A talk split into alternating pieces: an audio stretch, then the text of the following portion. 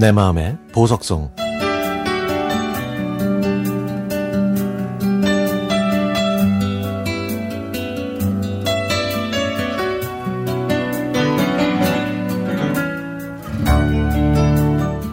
여보 오늘 일요일인데 점심에 뭐 시켜 먹을까?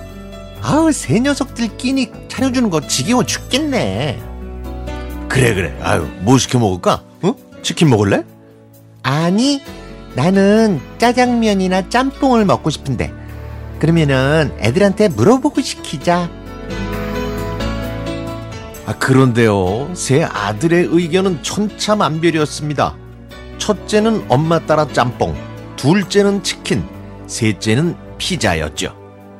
문제는 제가 짬뽕 치킨 피자를 그렇게 좋아하지 않는다는 겁니다 이 점심 메뉴를 정하는 것 때문에 세 아이들이 심하게 다퉜고 보다 못한 제가 한 소리 했더니 에휴 결국 문을 꽝 닫고 자기 방으로 들어가고 마네요. 열불이 난 제가 정막을 깨고 한마디 했습니다. 야 너희들이 그렇게 싸우니까 엄마가 힘든 거 아니야? 어? 너희들이 엄마 생각 한 번이라도 해본 적 있어? 응? 오늘은 말이야 너희들이 지는 셈 치고 엄마 말 들어. 어? 알겠소?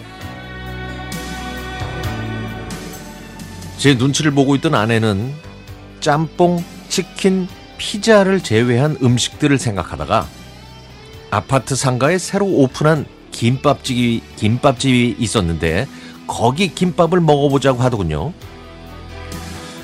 하지만 제가 회사에서 일할 때 김밥을 자주 사 먹어서 오늘은 안 땡긴다고 했더니 아내는 우리가 자주 먹는 그런 일반적인 김밥집이 아니라 꼬마 김밥이라고 하더라고요. 저는 꼬마 김밥이 뭔지 몰랐지만 그날만큼은 아내의 뜻을 따르기로 결정했습니다.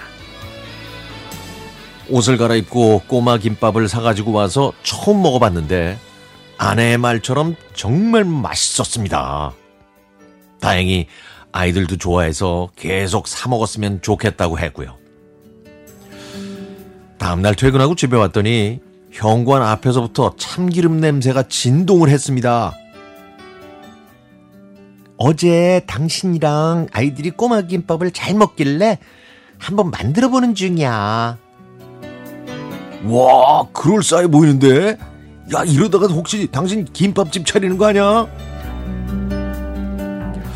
제 칭찬에 아내는 기분이 좋아 보였습니다. 화장실에서 씻고 나오니 아이들은 이미 접시 위에 놓인 꼬마 김밥을 먹고 있었죠. 그런데, 그런데 뭔가 이상했습니다. 아내가 만든 꼬마 김밥은 어제 사서 먹었던 꼬마 김밥과 모양이 사뭇 달랐거든요. 재료는 맞는 것 같은데 꼬마 김밥의 크기가 작지 않고 일반 김밥처럼 퉁퉁했죠. 그래서 아내한테 물어봤더니 아내는 기다려봐. 점점 작아질 거야. 우선, 우선 그것부터 먹어봐. 이렇게 말했습니다. 그런데, 그런데 먹을수록 김밥은 작아지지 않고 점점 더 커지는 거였습니다. 여보, 이게 저 김밥 모양이 너무 큰데, 이거? 어? 꼬마 김밥이 아니라 형 김밥 같아, 형 김밥. 제 말에 아이들은 재미있다고 웃었지만 아내는 표정이 확 바뀌더니 먹기 싫으면 먹지 말라고 화를 내더군요. 저와 아이들은 가만히 있어야 할 바로 그때 첫째 아이가 핵폭탄 같은 발언을 하고 말았습니다. 엄마, 아 이제 형 김밥 안 만들어요. 이 말을 들은 아내는 아무 말 없이 남아있는 재료들을 모두 김 여러 장에 싸서 형 김밥보다 더 큰 롤케이크 김밥을 만들었습니다. 우리 남자들은 꼬마 김밥을 형 김밥이라고 했다가 그날 생전 처음으로 김밥을 롤케이크처럼 썰어 먹고 말았죠. 이 일로 교훈을 얻었는데요. 그건 바로 아내가 요리할 땐 건드리지 말자 였습니다.